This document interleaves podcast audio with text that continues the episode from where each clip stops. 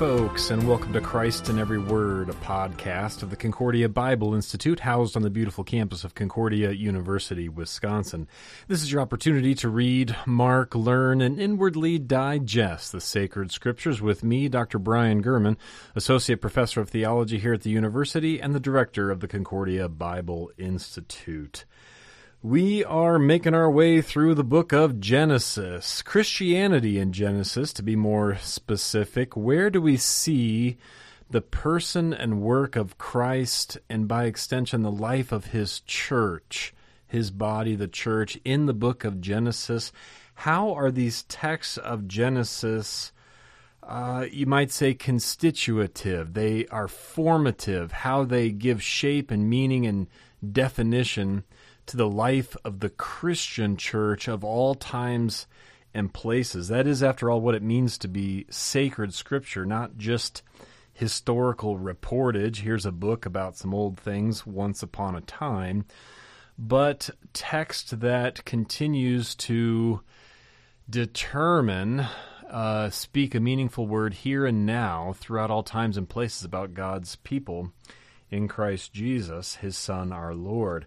Today we're going to take a look at chapter 9. So we've been through the flood last time, chapter 8, uh, the kind of the aftermath or the the mercy of God triumphing over his wrath. This time we're going to see a blessing upon Noah and then the rainbow, you know that one, and then also this obscure kind of strange narrative about Noah and his sons at the conclusion here. So here we go. Let's jump in. First things first, and maybe we've heard this before, but listen carefully.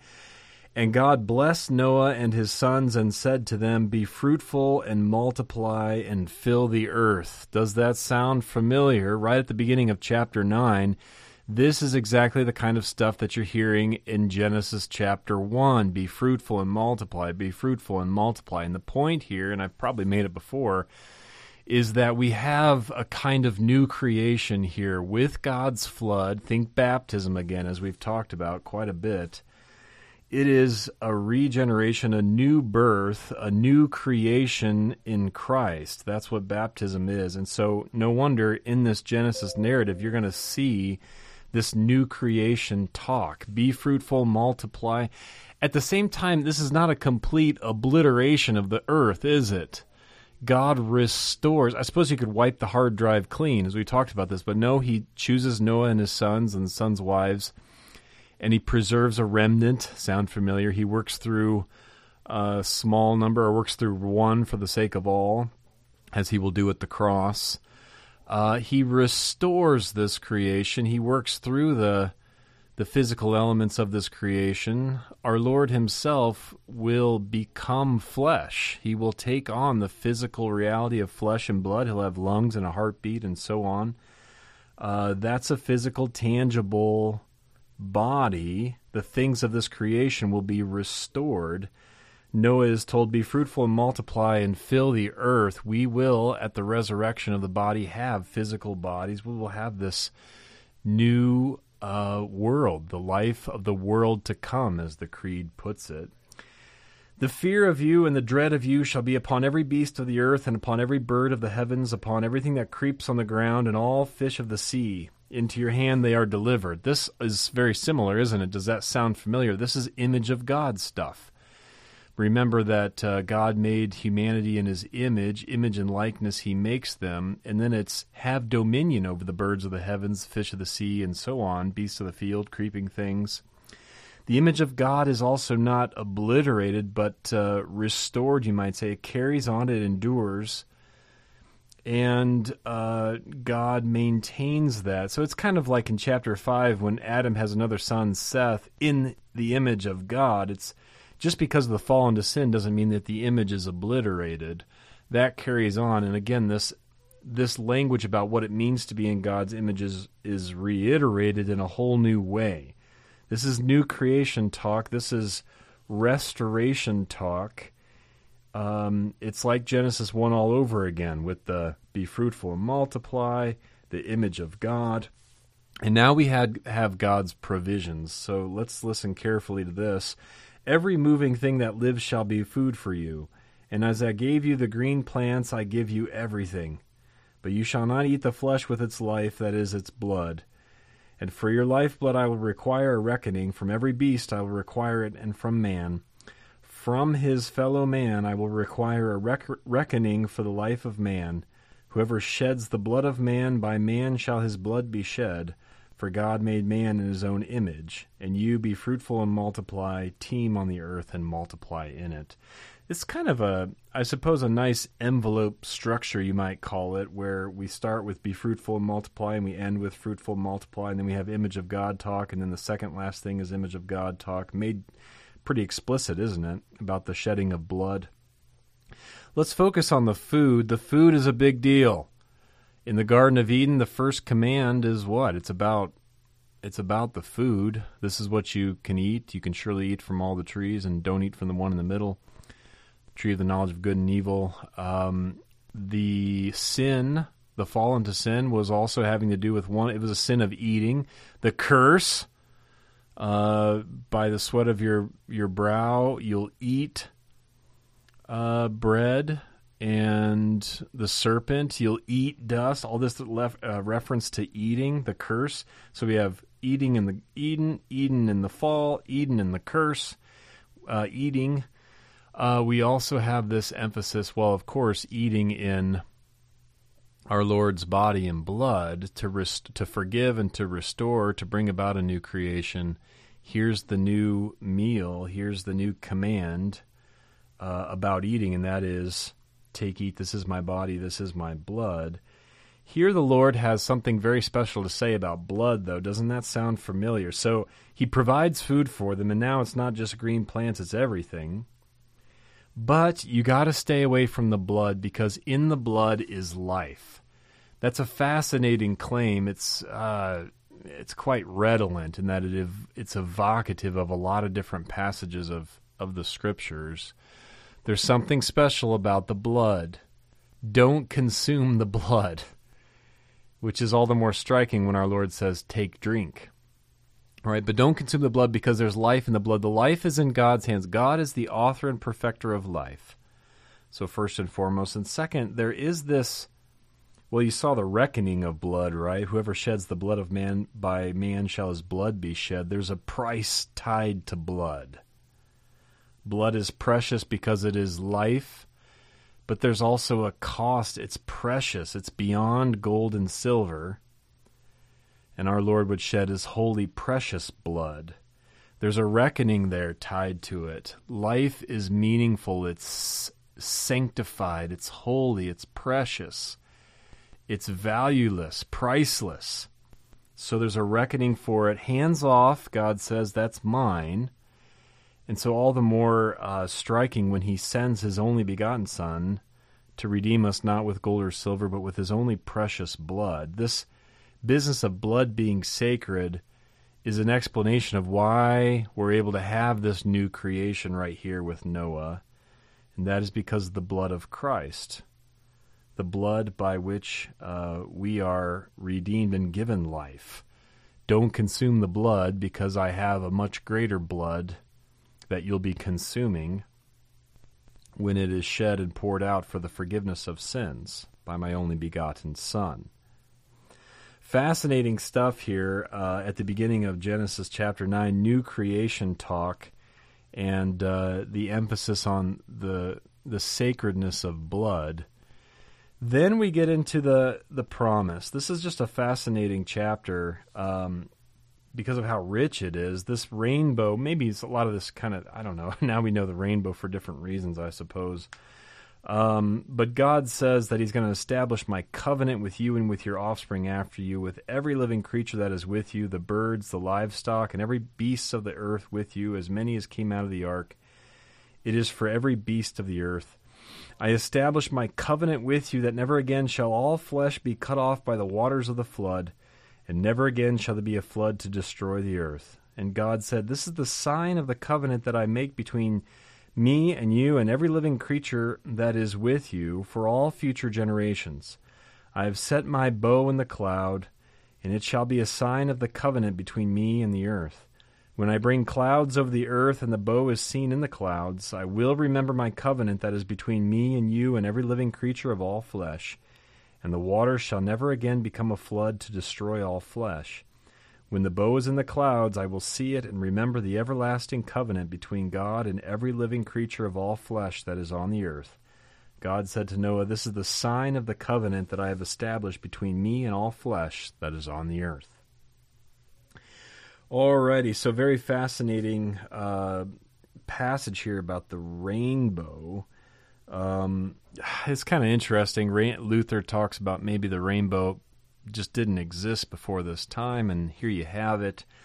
Uh, a few things need to be said. First is that this rainbow is a covenant, it's an everlasting covenant. The nature of God is one that He makes promises. Um, I suppose we could just be transported into the new creation right here, but no, He makes a promise, He makes a covenant with His people that will endure throughout the generations.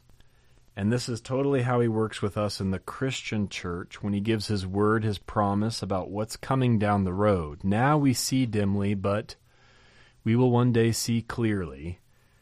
God working all things together for the good of those who love him, for example, bringing us safely throughout the pilgrimage of this life to our eternal promised land.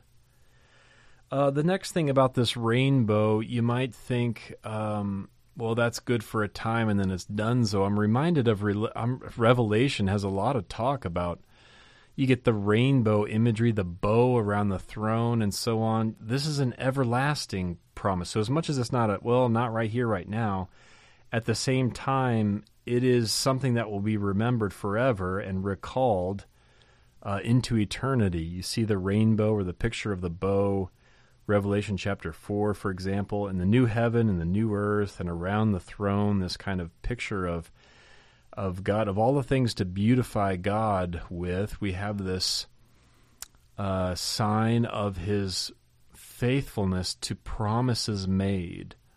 There are a lot of things you could you could know by God by his power, right, and glory and might and so on, but one thing is faithfulness to his promise. He's batting a thousand on these things. He remembers his word. He will perform it. He cannot lie or go against that word that he has covenanted with his people. And closely related to this is the fact that this is a sign. He gives, I mean, he could just say that word. He could say, Well, I'll never again do this, I promise. There's my word. But he goes on to give a sign of that covenant a sign of the covenant that I make between me and you and every living creature that is with you for all future generations. So here he is giving a physical, tangible sign of this eternal word, displaying his faithfulness. Now, does that sound familiar? Of course, our Lord does this. In the Christian church, we have these physical, tangible elements tied up with word, as in water and word combined with word, uh, bread and wine with word. Take, eat, this is my body and blood. Bread and wine combined with body and blood. Uh, this word of absolution spoken by the called and ordained servant of the word in our midst. Our Lord works with the physical, tangible stuff of creation. These are sacraments. This is what's so special here about this rainbow as well. It's a sacramental sign. Uh, we might not call it a sacrament proper, um, working forgiveness of sins, as it were, but this is sacramental all the same in that it is a physical sign element in the stuff of creation, light and water and so on. Does it sound familiar? Jesus is the light of the world and water, baptismal and flood and so on, uh, in order to make this rainbow, uh, which is itself, again, a sign of this everlasting covenant. So this tells us a lot about the nature and character of God, not just once upon a time, but how he continues to act uh, throughout the Christian church of all times and places.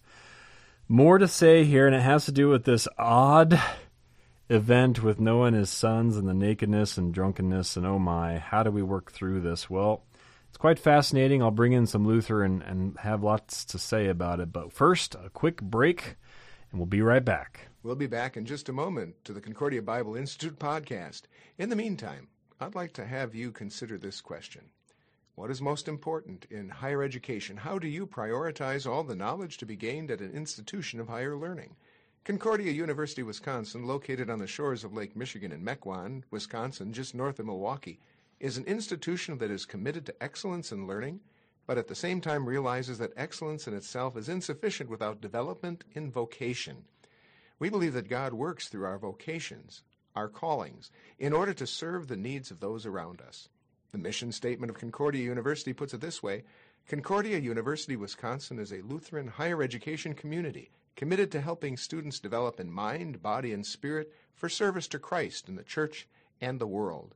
You can learn more about the over 70 programs offered at Concordia by visiting the website www.cuw.edu.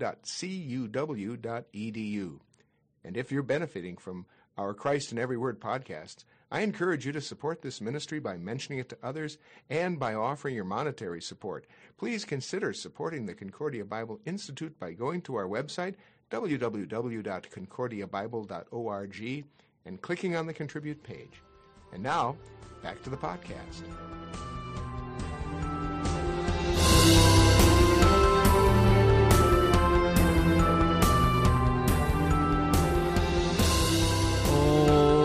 Alrighty there, folks. We are back with our study of Genesis chapter 9, Christianity in Genesis chapter 9. We have this new creation talk. We have the promise, the covenant um, signed by this bow in the clouds. It's just a fascinating thing how God works through these.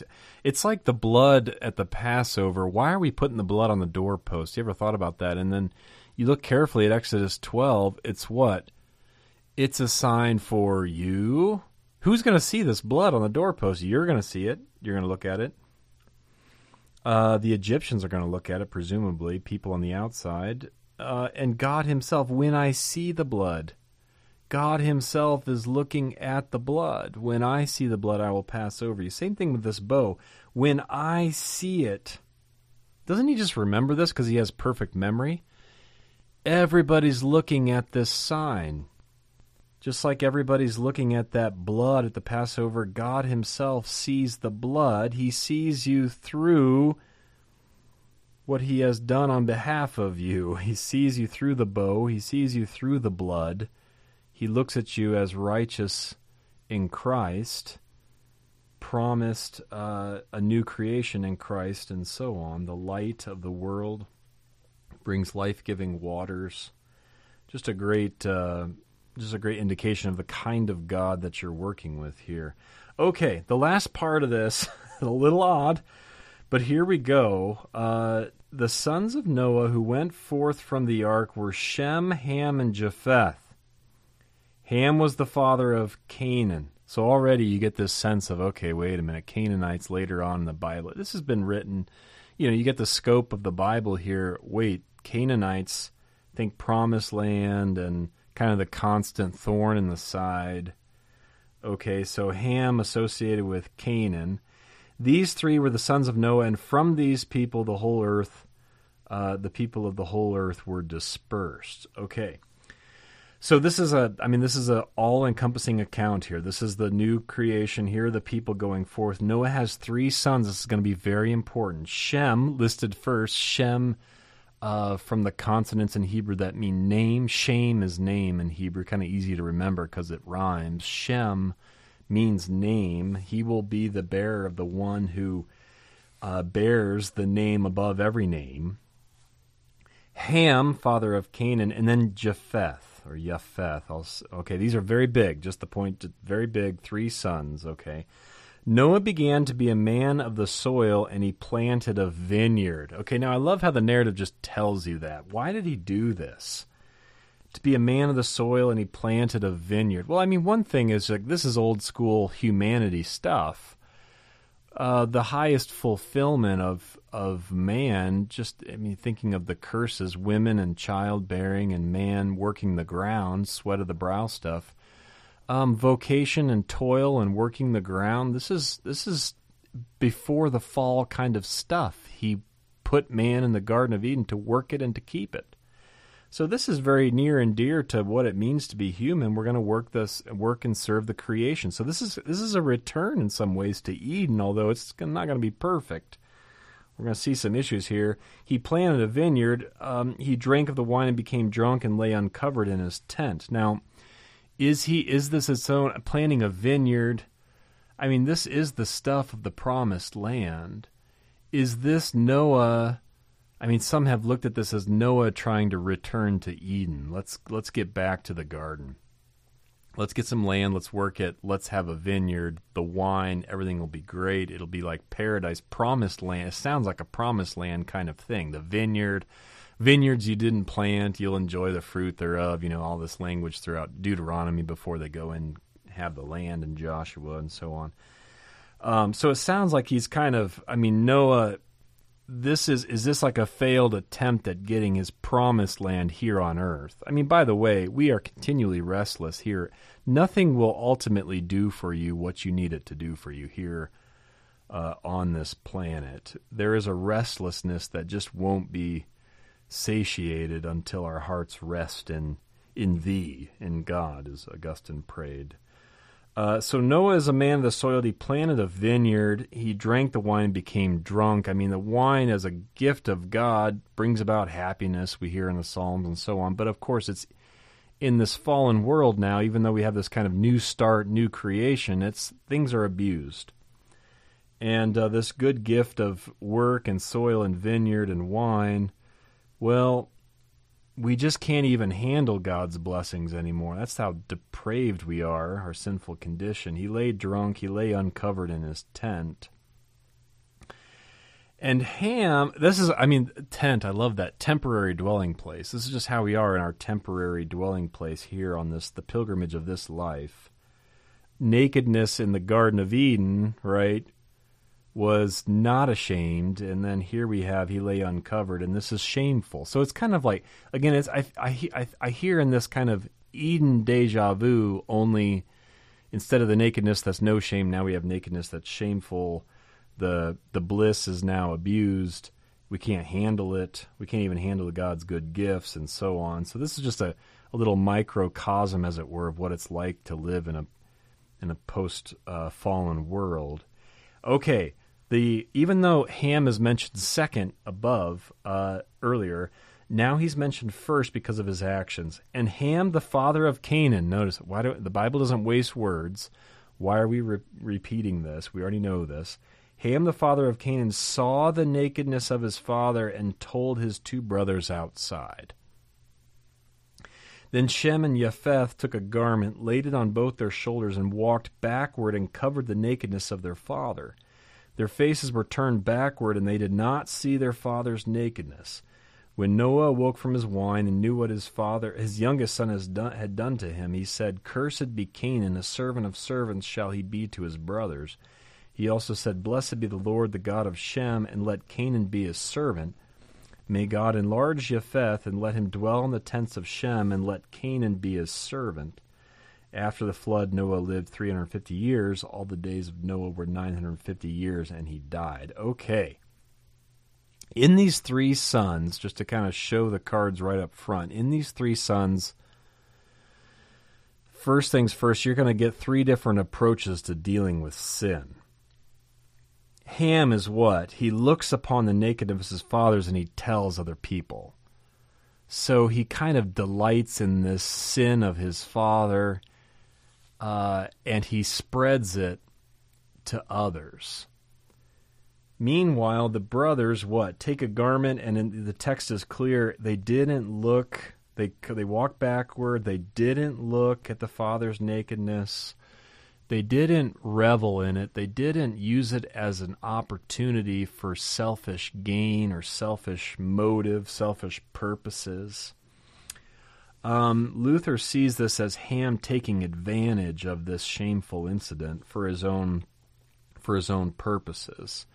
Uh, Ham wanting to uh, take advantage, you might say, of this high priest Noah. Again, Noah, he's a preacher. He's he's like the high priest. He's the bishop of the world. People would have flocked to hear his sermons. Luther said He lives forever, you know, not forever, but a long, long, long time. And um, this is like Ham seeing a pastor or priest uh, make a mistake and uh, and putting the worst construction on it, or Ham even wanting. See, this is why I should be the high priest, or Luther, I think, says things along that line. Ham wanting to usurp Noah's glory as high priest, or thinking that he can be a better priest, or look at this, you know, these pastors or these priests out there, they're they're sinful individuals also, so I'm just as good as they are, even better. I could do this job a lot better than they can. These pastors out there, they're just fallen individuals too. Uh, so just disregarding the ministry.